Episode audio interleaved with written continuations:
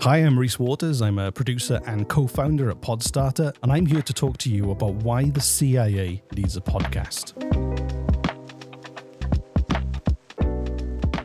So, in 2022, the Central Intelligence Agency released its first ever episode of its podcast, the Langley Files. You're probably wondering why such a secretive institution is getting into the, uh, the the intimate medium of podcasting. It tends to be where people kind of get under their skin and are honest and open, and spies typically don't do that.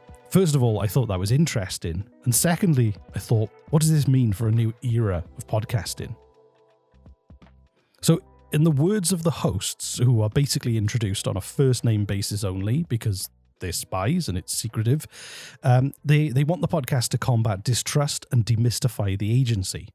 Um, and you can understand why they've launched this show. Podcasting is not a place where organizations like the CIA have a favorable narrative. Traditionally, podcasting is a place where people could broadcast the kind of ideas and concepts and theories that they weren't allowed to broadcast on other traditional mediums. So, conspiracy theories, alternative history, all that kind of stuff has found a comfortable home on podcasting from day one. And for somebody like the CIA to come along later on, they're very new to this. And this is not a world that necessarily, uh, if you search CIA, you're going to find something that makes them look good.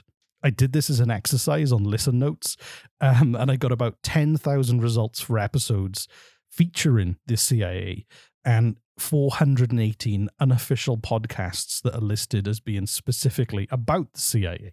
Now, some of those podcasts are expert analysis from people who are spies and former spies and uh, people who have studied spies. Uh, some are kind of lovingly produced by armchair historians.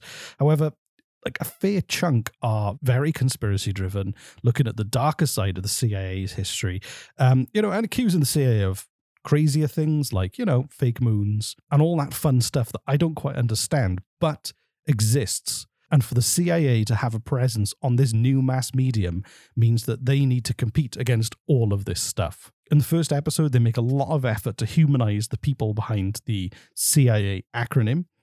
Um, and they set out the goal of it being about education and reasonable transparency. And I guess reasonable transparency is hey, you know, we're humans. We want to talk about who we are and how we feel, but we can't give you, uh, you know, a map to the secret base or whatever they're talking about. You know, there's some anecdotes and jokes about things on shelves and stories from their lives that are kind of, you know, there to kind of really make you feel like they are a whole person. They're not that like person smoking a cigarette in the shadows like on the X Files. They, you know, they've got families and dreams and aspirations like everyone, and a, and a mortgage, all the rest. So for me, this is the moment we know podcasting is 100% mainstream. When the CIA turns up and says, "Hey, we should probably do a podcast. Let's let's get some microphones and go in a conference room." I think we could officially now declare that podcasting is certainly a mainstream mass medium. Smart institutions now know that if they don't have a say in their podcast narrative, other people will fill it with homegrown expertise.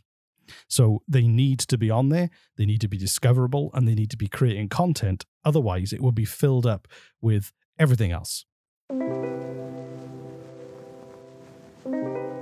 So, thank you so much for listening to this. Um, I hope you now understand a bit more why the CIA needs a podcast. Um, and if your organization is trying to find its own podcast footprint, please visit podstarter.io, where our team focuses on strategy, promotion, distribution, everything to do with podcasting.